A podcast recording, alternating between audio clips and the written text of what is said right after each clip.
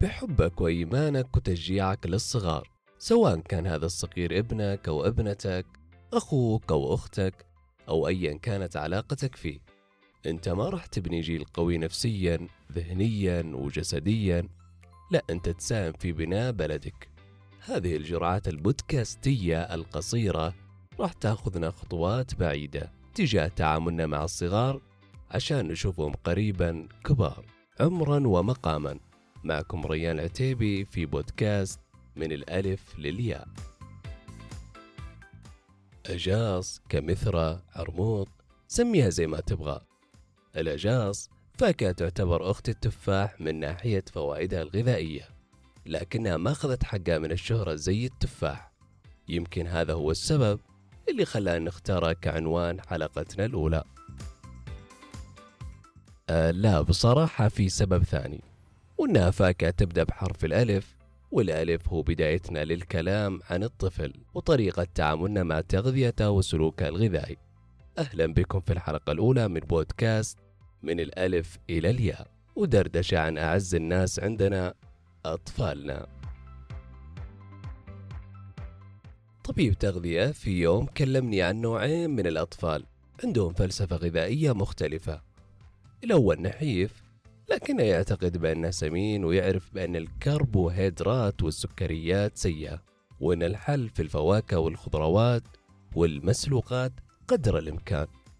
أما الثاني فهو مليان شوية وطبعا التنمر عليه في المدرسة ما يوقف.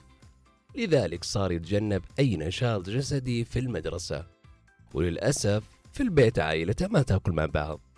لذلك وجباته عبارة عن زيارات متكررة للثلاجة يتناولها خلال لعب الفيديو جيمز هذه الفلسفتين سواء قالها الأطفال علنا أو اعتنقوها سرا تعطينا صورة عن ليه لازم نساعد الطفل في تطوير ذكائه الغذائي وتحكمه في سلوكه مع الأكل خاصة في عصر أسهل ما يمكن أنك تطلب وجبة المليون سعرة حرارية بضغطة زر على الجوال. السمنة بتتزايد خاصة بين الصغار. والآباء والأمهات من حرصهم يحطون قيود على الأطفال من ناحية إيش يأكل وإيش ما يأكل. نعم هو حرص لكن ما قلت إن هذا الشيء صحيح. كتاب The A to Z guidance to raising happy confident kids. يقول القيود بتخلق عقلية حرمان وهذا يزيد من مشكلة السمنة ما يحلها. ببساطة لأن الممنوع مرغوب. والبيبسي والشيبس اللي صاروا ممنوعين تحولوا إلى متعة حياة بالنسبة للطفل. الكتاب يقول بوضوح معظم العملاء اللي عندهم اضطراب في سلوكهم التغذوي كانوا قد وضعوا وهم أطفال في رجيم قاسي. طفولة كلها قيود على أكلات معينة. طيب والحل؟ الحل ببساطة أنك تخلي الطفل يثق في الرسائل اللي يرسلها له جسمه. الحل والشيء الطبيعي اللي كل أب وأم وأخت وأخ لازم يركزون عليه.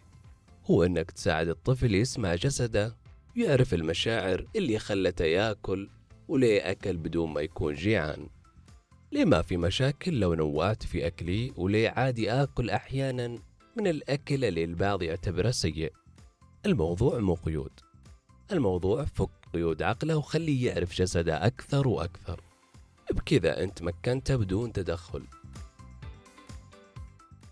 ثقافتنا المعاصرة صعبت علينا كبالغين أننا نكون أذكياء غذائيا. الأكل الصحي فعلا صار نادر. طلب الوجبات السريعة صار سهل.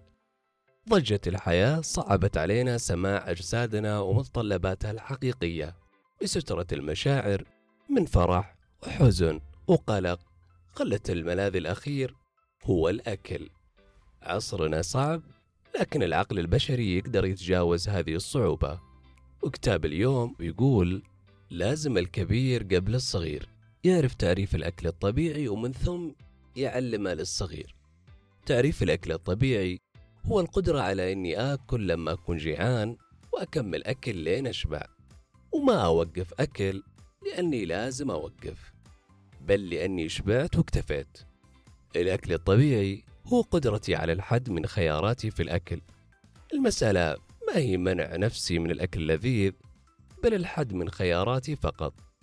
الأكل الطبيعي هو إني أسمح لنفسي من فترة لأخرى إني أكل بدون سبب فقط لأني سعيد أو حزين.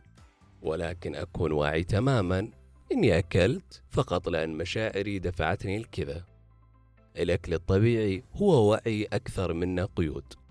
هذا هو تعريف كتاب. How to get your kid to eat, but not too much. أخيرا خذ هذه النصائح لتمكين طفلك غذائيا.